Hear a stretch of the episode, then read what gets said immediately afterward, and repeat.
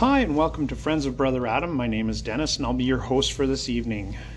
Um, just to give you a little awareness, I do have a little bit of a whistle to my talk. I had some, uh, uh, I had a tooth pulled, and so until I get that fixed, uh, I'm going to have a little bit of a whistle every once in a while. Um, we're going to be talking a little bit about uh, demonstrating and understanding basic bee behavior uh, from a certified beekeeping technician course. And at the end of this course, you will not be receiving a certificate. However, for, this is for your uh, learning and your entertainment. Uh, hopefully, I am covering some of the uh, material that you guys enjoy. If you have uh, suggestions for material that you'd like to see, please send me an email at all small letters fatbeehoneyranch at gmail.com. Uh, we're going to be discussing today clusters and a little bit of winter beekeeping so that we can understand how clusters work with uh, our general areas. Uh, me being in southern Alberta, um, we get something that the most rest of you guys don't get. It's called a Chinook.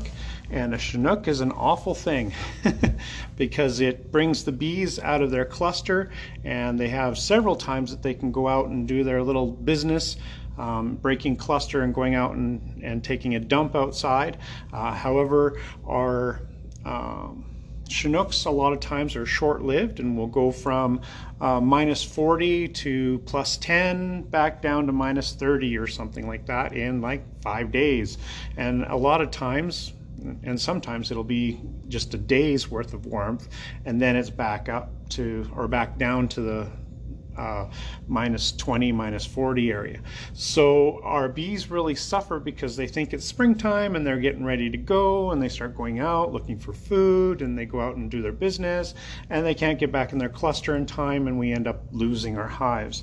It's one of the reasons why beekeepers in this area and, and in a lot of areas in Canada um, that aren't blessed with the warmth of Toronto or uh, Surrey, BC, um, end up putting their bees in a Quonset that is uh, air conditioned so that it is at least minus 10 and uh, has adequate ventilation and all that other stuff. So, but if you're leaving your bees in your backyard or if you're leaving your bees on a, a field with a farmer, uh, there are a lot of things that you can do to help keep the temperature normalized, but also understanding this cluster idea is a big thing for beekeepers in Canada. So um, I'm not sure where you guys are listening from, and uh, sometimes if you're not in the colder climates, it's not as much of an issue. But understanding why bees die, understanding what you can do to um, manage and make the decisions for management, and what tools and stuff you can use to keep your your cluster as as long as possible. Today's material is from Bee Culture, the magazine of American beekeeping. It is on winter management, um, and it's one of the better articles that I've found on clusters. It's not a scientific article like some of the other stuff that we've been reading, but it really goes into some good ideas about this. So, on to our material. During winter, bees cluster in a configuration that has a dense outer layer of older bees, sometimes referred to as mantle, covering an inner core of loosely packed younger bees.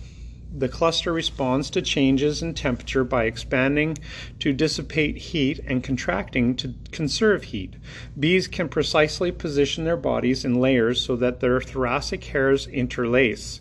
Since bees' hair it has similar properties to down, bees resist heat loss, and their layered bodies close off ventilation through the cluster and between combs. As an interlaced cluster, they form naturally uh, efficient insulation cooperative. As body temperatures of the mantle bees fall, they generate heat by using their indirect flight muscles to shiver. And, and away from the article, um, I've read somewhere that they actually disattach their wings so that they can move their muscles underneath and create the heat, but not have to flap their wings, um, which adds a significant amount of lifespan to our winter bees. While shivering, bees are using fuel, their honey, oxygen, exhaling carbon dioxide. Their respiration, in combination with reduced ventilation, creates an environment with increased carbon dioxide and reduced levels of oxygen. But both these conditions can be toxic to humans, but bees, um, these alterations are internal or intentional. The changed environment around the cluster induces bees into an ultra low metabolic rate, which conserves energy and traps some needed humidity. There is also some research indicating a higher level of carbon dioxide increases the mortality of wintering varroa. So let's step away from our article here. Something that we learned for our management decisions is that we have um, a condition that would be toxic to humans, but to bees, these alterations are intentional. So, and they talk about how the changed environment around the cluster induces bees into an ultra low metabolic rate. Um, I have opened up beehives that uh, it, all winter long have gone through one um, box of honey.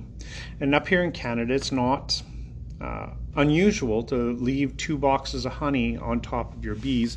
So as they are progressing from um, uh, the brood box upwards towards the honey box, which is usually a super, and it's usually um, you know smaller than than the deep that is on the bottom. They they will go up to that upper brood box or upper uh, honey box, and they will only go through round about one box of honey and I've opened up other boxes where they have literally gone through um, what was left in the brood box, what was in the second honey box, and what is in the third honey box. And uh, they have needed um, a little bit extra of sugar on top that I've had to add as a sugar board or the camp method of sugar. Um, granulated sugar on top of a newspaper on top of the hive. So they they put themselves into that kind of ultra low metabolic rate, and hopefully they won't go through as much uh, uh, honey as they need during uh, a lower count of uh, um, bees, you know, a smaller a smaller hive, and um, if they end up warming up and cooling down and warming up and cooling down. Because during the warm area warm period of time they end up utilizing a whole lot more honey. And the other thing that we're learning here is that the varroa mite um, the increased carbon dioxide increases more mortality of wintering varroa. Hmm might this be something that we can pursue and and, um, play with during non um, wintering times that if you end up with a varroa problem that you might be able to throw in a bit of carbon dioxide into your hive and, and maybe kill some varroa? Something to be experimented with right? So temperatures of the bees in a cluster are regulated in three different ways first by conduction because they are touching, then by radiant heat from the bees nearby, and finally with convection via air movement. When bees cluster tight and shiver, the heat they generate reaches down into the core. At the core of the temp the temperature would continue to increase until the cluster overheats, but instead the younger bees at the center expand and loosen the core, allowing excess heat to flow back to the outer layers of the mantle. In this way, the heat being generated in the mantle layers is equalized and distributed by the action of younger bees at the core. So, um, very intelligent, and bees know to do this by instinct, but the, they're very intelligent that way, and they can uh, alter how they are heating, um, how they are circulating the air. It's just incredible. Heat dissipation plays an important role in understanding how the size of the cluster matters to heat loss and winter survival. The larger of the cluster, the less surface area represents it represents. The total mass of the cluster, the opposite is also true. And in the small cluster, the surface bees represent more of the cluster's mass. So that's that's kind of interesting too, and there can be some interplay there with with how we understand the cluster. To to understand this better, visualize the cluster at of just one bee in a cluster in one bee cluster 100% of the surface area and 100% of the cluster's mass is represented in a single bee convective flow around that one bee will cool the entire mass of the cluster because they are one and the same. If we add another bee, the cluster of masses mass is doubled, but the surface area is not increased by the same amount. As we continue to add bees, the surface area becomes less and less representative of the total mass of the cluster. The surface area is critical because that's where the heat dissipates. And if the surface represents less of a cluster mass, the cluster can retain more heat and stay warmer. It's why a dog or cat curls in a ball to sleep. They're protecting their core temperature by reducing the surface area exposed to cooling. Maintaining core temperature is the key to winter survival and is also where the insulation can make a critical difference, insulation on the outside of the hive.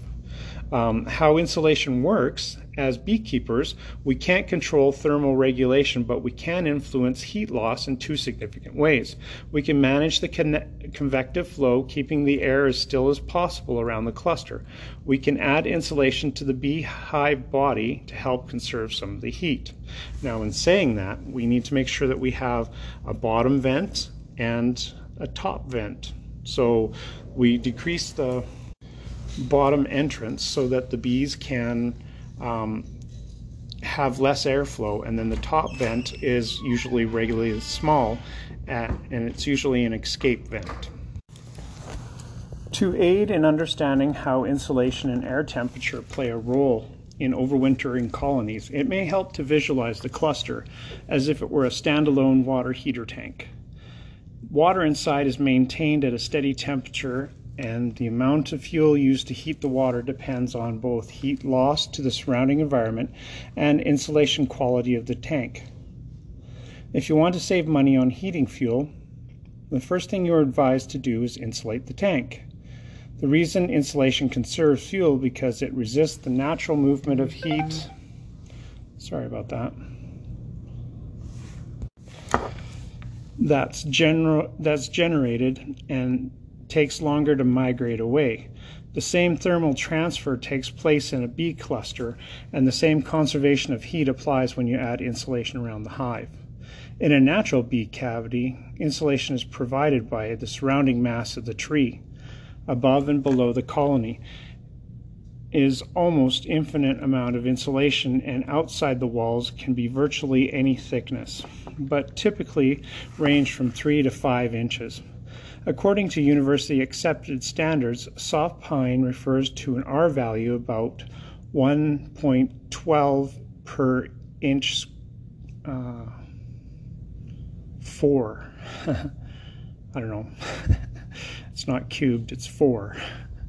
Therefore, the three quarter inch pine boxes we typically use provide an R value of 0.84.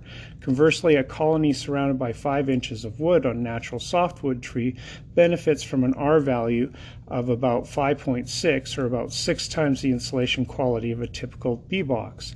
That's just the outside walls.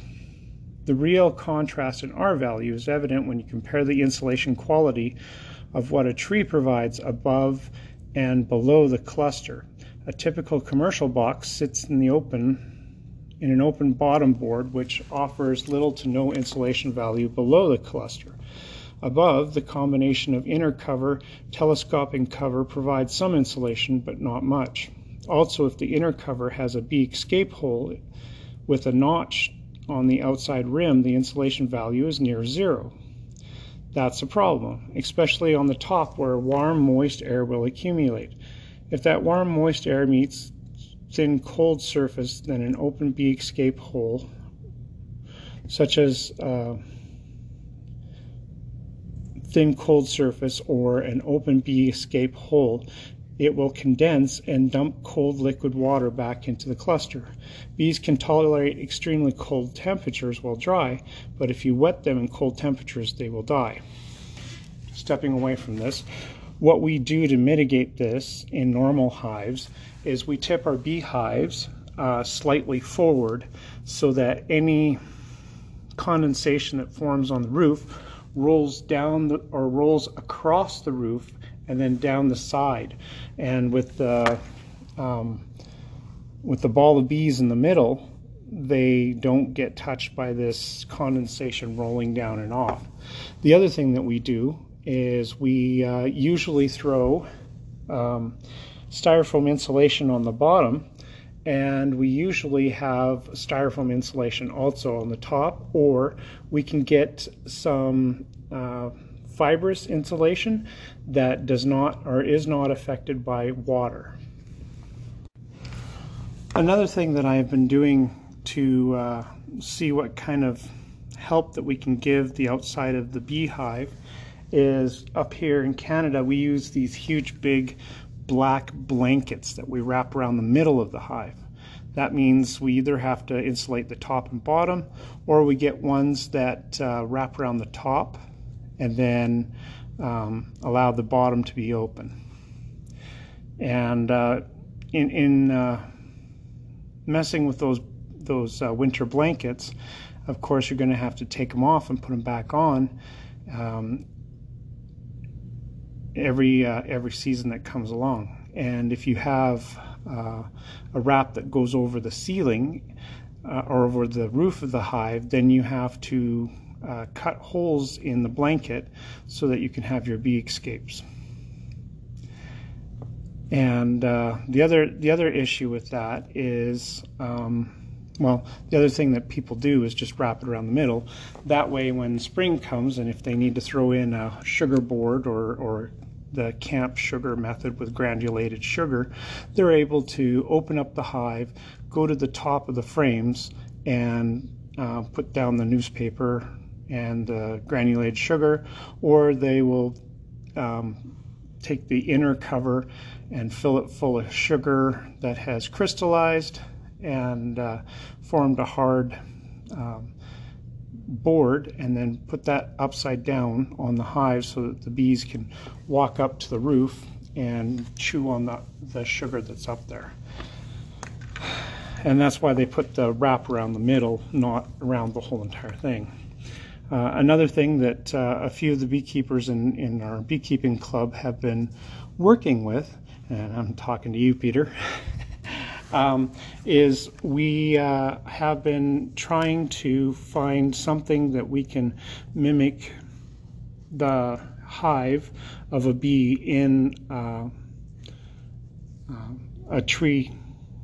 And so we are increasing the R value of the um, wood on the outside. So we're we're looking at putting two by four or two by eight or two by 20 on the outside so that it has a two inch thick around the um, usual hive box.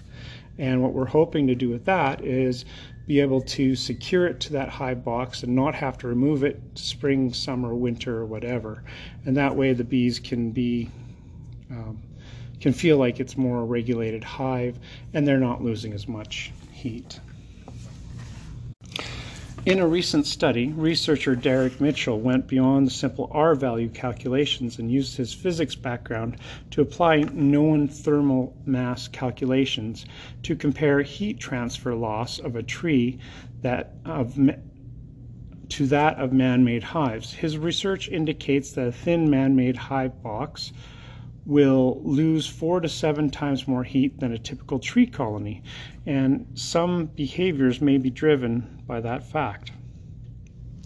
One of the things that I have noticed when I have been rescuing bees from the walls of uh, houses is that if they have a backing that is um, the uh, pink insulation, and then they have a space between the pink insulation and the exterior of the building, and you've got two two by fours or two by sixes, they're able to live in that quite comfortably.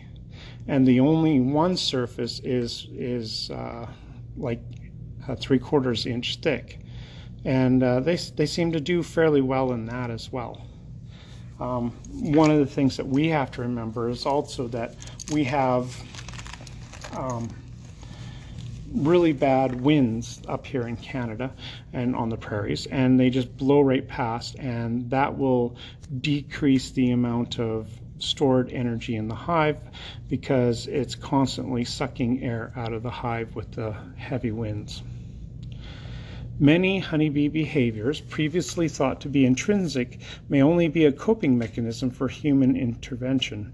For example, clustering in a tree enclosure may be optional rare heat conservation behavior for established colonies rather than the compulsory frequent life-saving behavior that is in the hives in common use.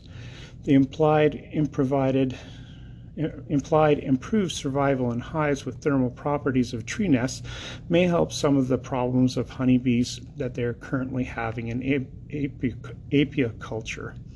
Mitchell makes a strong case for adding insulation to overwintering colony, but he also makes a case for um, more year-round insulation. See, I'm talking about that. Mitchell is hardly uh, the first to consider the difference between trees and thin pine boxes. Langstroth's first hive was a double walled, and he advocated filling the dead airspace between the non conductive uh, or with non conductive material like charcoal or sawdust to enable the bees to preserve with least waste their animal heat. Hmm. Some manufacturers recognize the need for more insulation, and today we're seeing hive bodies offered in lightweight insulating materials like high density polystyrene. These boxes have been used in Europe for many decades, and the characteristics are well documented. In the US, wooden boxes dominate, and there are, still seems to be a lingering discussion about the need for adding insulation. Um, one of the things that I've noticed about the polystyrene boxes is a lot of times the bees don't like the amount of area that they're in and they just start taking away some of the interior of the bee uh, polystyrene box. So it's a little difficult that way, but you know, um, polystyrene may be the way of the future. And maybe what they're going to do is on the inside of the polystyrene, they'll put um, a, a wood liner on the inside. That could possibly help out. Or some sort of uh, carbon fiber lining might be great as well. So we just don't know. Um, in the end, the bees end up uh, propolising the interior of the hive anyways, and they create their own little barrier between them and whatever is surrounding them. So there are some arguments against insulation or insulation. There are standard arguments often advanced against insulating. The first being that insulation will make bees more active at times and use more stores while they're moving around. That and that's true. An important thermology study of wintering bees concluded that colonies with insulation have more relaxed clusters, and therefore bees have the ability to move around more when compared to uninsulated colonies. But that only allows bees to have greater access to stores and to avoid starvation. Kind of a bonus. Um, one of the things that we do up here in Canada, and it's not a very wide practice, but it is it is a it is more of a common practice than, than not, is we go through and we punch holes in our plastic foundations or in the wax foundations um, uh, prior to us closing up the hives for the winter. And we do that so that the bees can move through and flow through the um, frames and be able to reach laterally as well as up and down um, and and get through and, and find the stores within that box. And it helps them so that they don't have to move up and then across the top and then back down because the the um, honey on the other side is going to be absolutely cold. And uh, bees, the reason why the bees move from the bottom box up in the winter is the heat that they produce rises up the uh, combs and heats up the honey in the combs uh, above them. And so they continue to inch upwards. But we help them so that they can pour through the middle of the box and go left and right in the box laterally um, in order to flow through and use the most honey and stuff in that area. Um, and that way they're not trapped in between the very small spaces and uh, and uh, it, it just helps everybody be able to move. Another common objection is that insulation will cause the colony to remain cold as the outside temperature warms, and the bees will miss opportunities for cleansing flights on warm winter days. But as the thermology study documented, bees in insulated colonies reacted to changes outside the temperature basically at the same rate as uninsulated colonies. So there, we just busted a myth. Bees break cluster based on the temperature of the outside drawn air directly into the cluster, not the temperature of the hive body or the surrounding honeycombs. Yay! and this is one of those things that we talk about when we talk about uh, information that we telephone game um, between beekeepers to beekeepers to beekeepers. This is somebody who used modern um, engineer technology and has figured out that it really doesn't matter if you insulate the outside of the colony as to when the colony wakes up to go take its uh, cleansing flight. I, I, like I like how they say that instead of dropping their caca everywhere. It's a cleansing flight. Um, anyways, they uh, um, they wake up just fine with the air going around them. Contrary to the belief of some, insulation does not add heat it can only contain the heat already generated. As such, insulation will not provoke bees to fly when it's cold, causing them to die as they exit the colony. They do that with or without added insulation.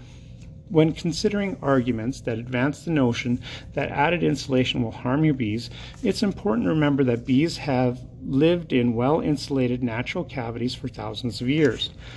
Finally, during winter, a colony will need most of all the honey it has for survival.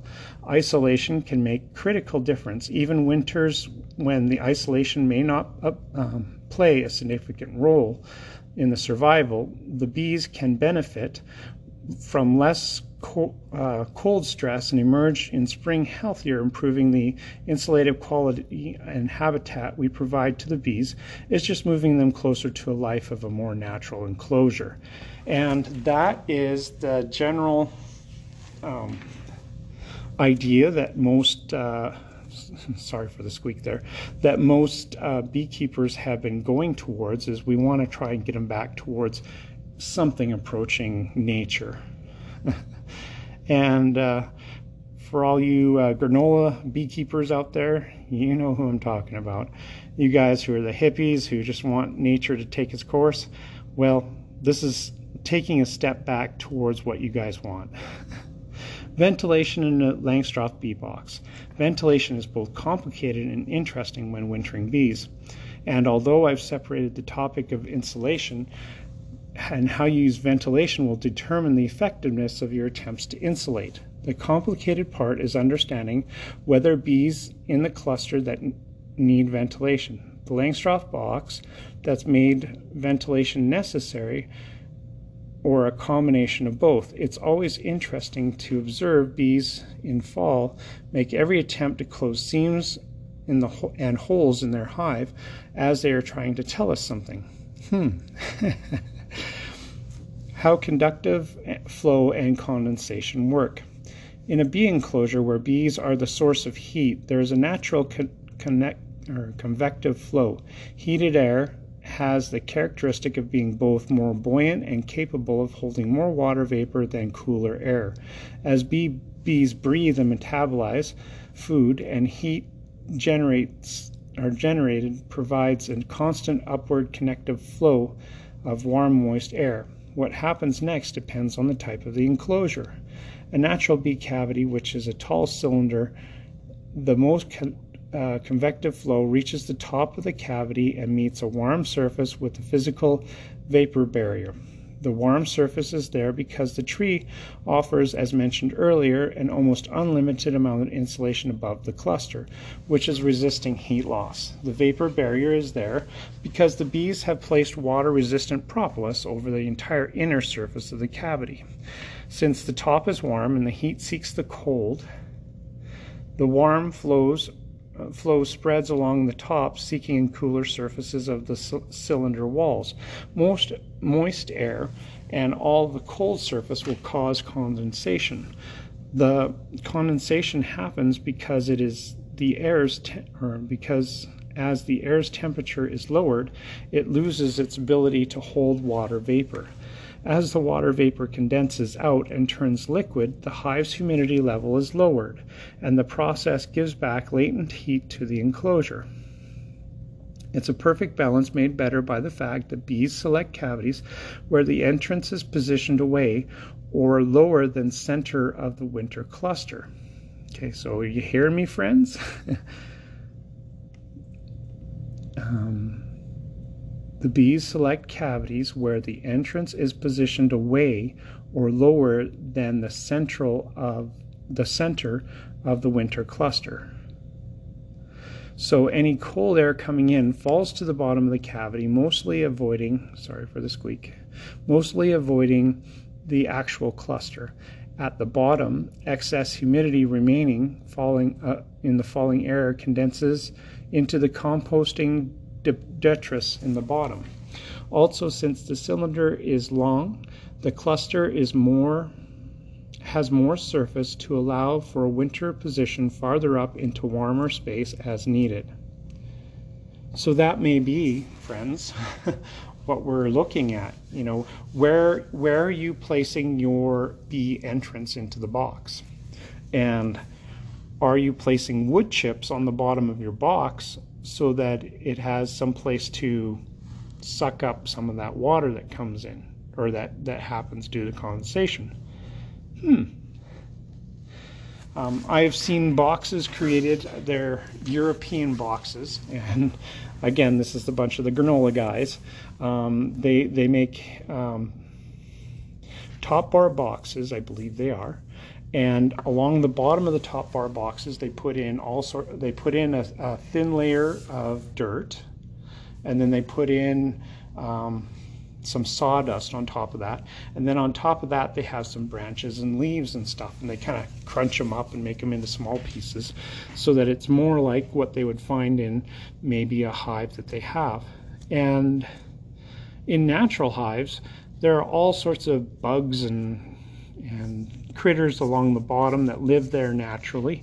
And uh, occasionally mice get in there, and, and of course they're killed and propolized over. Um, but the mice get in there, and uh, uh, silver, what do they call them? Silver earwigs and uh, all sorts of things get in there. So it's kind of interesting to see men try and mimic that of nature. And, and this is kind of sort of what he's talking about. In a thin wooden man made enclosure, things are much different. We've already discussed the difference between insulation quality and what happens to the box follows the same principles of thermodynamics with a different outcome. For the purpose of comparison, I'm I'll assume an uninsulated box with a typical inner cover, telescoping outer cover. The warm, moist air rises, and the first thing encountered is a thin, cold inner cover where condensation will occur, and in this case, it will occur directly over the cluster.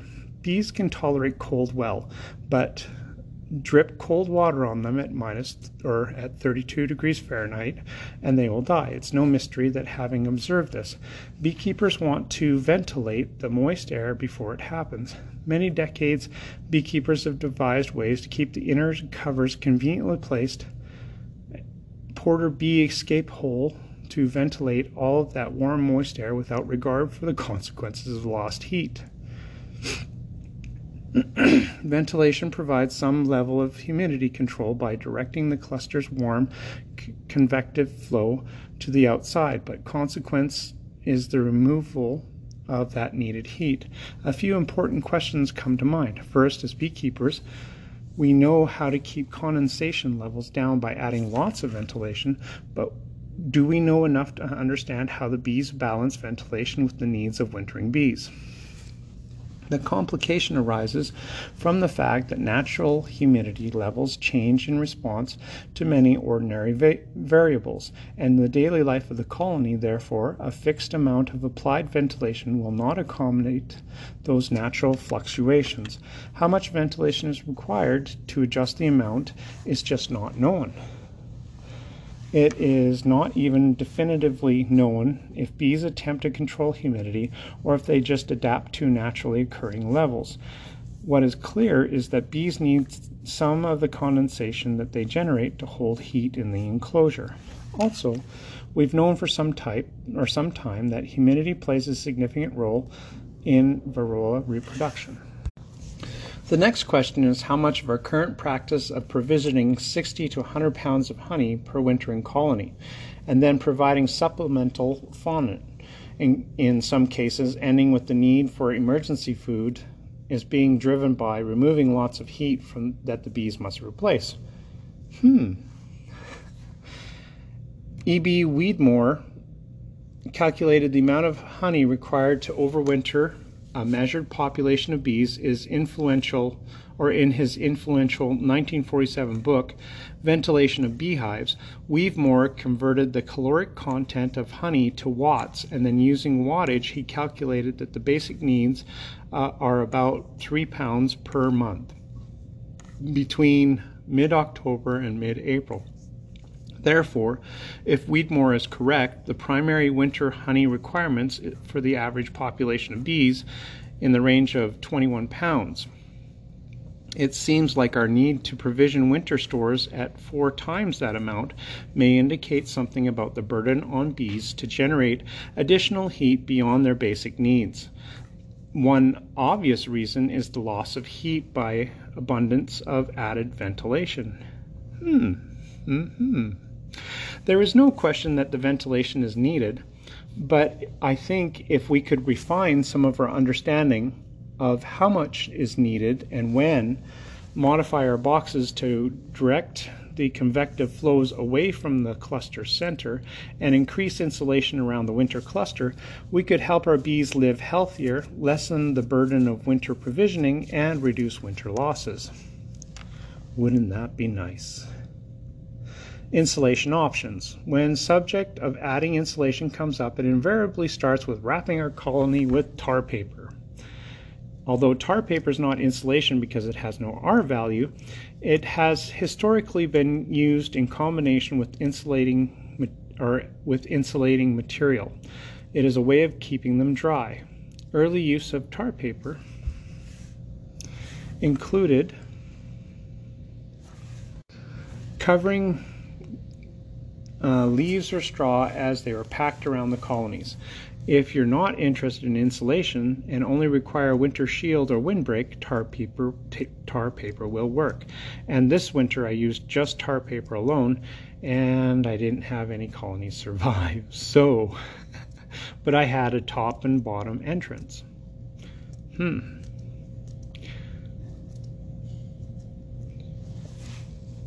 Tar paper will work, but advances in energy efficient house wrap made of woven polyester designed specifically as moisture and air infiltration barriers are another option. Many commercially available winter wrap systems simplify the process of inf- in- insulation. These kits offer an inner core of bubble wrap or fiberglass and an outer covering of black plastic. Some of the fiberglass core offer an R8 insulation. They are simple to install and provide adequate insulation, but they are only operating on the vertical box surfaces.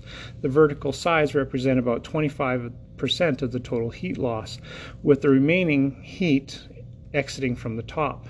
That means that almost 75% of a colony's winter heat loss is unaddressed unless you use commercial side wraps and add insulation to the telescoping cover. One product discussed is as insulation is, good gosh, Homasote. Homasote is a mixture of recycled sawdust and newsprint in combination with insecticides. I don't like putting insecticides on my hive. And microcrystalline wax. Even though dry, one quarter inch Homasote has an R value of 1.20. Beekeepers sometimes put Homasote over the inner covers to act as insulation and a moisture collector, but most but those two functions can oppose each other. Homasote's intended use is in dry building cavities where liquid water or excessive wall vapor can become a problem. To combat, combat this, Homasote is added to microcrystalline wax to delay vapor saturation. But since Homasote is paper and will collect moisture, which is an advantage if you're using it for that purpose, but once Homasote starts to collect moisture, its R value declines. So if you decide to use Homasote as insulation or a moisture collector, consider its properties and use it accordingly. The moisture boards, solid, uh, commercially sold commercially, are made of Homasote and are a very similar product. If you want insulation approaching the quantity of natural tree cavity, the best insulator is sheet foam and we do use this on the outside of our, our stuff. Sheet foam comes either as pink extruded polystyrene, XPS, or foil-faced poly isocyanurate. These insulators uh, resist moisture and provide an excellent R value within the range of 5 to 7.5 per inch. Sheet foam insulation quality will not degrade in the presence of moisture, therefore it will provide a constant R value in all conditions. Sheet foam can be fastened fashioned into sleeves that slide over the colony for complete sidewall insulation. Sheet foam's biggest advantage is when it's used both for sidewall and top cover insulation. Big problem with sheet foam though, it becomes the best uh, mouse colony builder and tunnel builder in the world. They love to cut it out and make little tunnels from the top to the bottom to where they can access the hive without any predators finding them. so, good in some areas, not good in others. Not all foams are the same. XPS is rigid, easily cut, and offers about an R6 per inch. XPS can withstand short exposure to sunlight, but the manufacturer recommends painting it or covering it with house wrap or tar paper. When used in the telescoping cover where the bees can access it, they sometimes try to chew it out, but you can stop them by covering it with a thin plywood sheet or screen, like I talked about before. um, poly isocyanurate foam um, sold under different brand names is a premium product designed both to insulate and reflect infrared heat. Reflecting infrared heat is a valuable way to conserve heat. To use foil-faced insulation, it has an infrared reflector. You must provide airspace between the infrared heat source, which is the bees, and the foil surface. All right.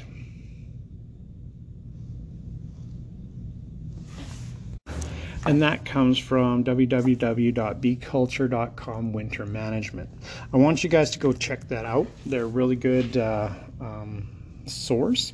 And I honestly found out about, oh, I'd probably say about seven things that made me go, hmm. So, and, and then we just uh, proved uh, two different wives' tales in this one. So cool. I like doing that.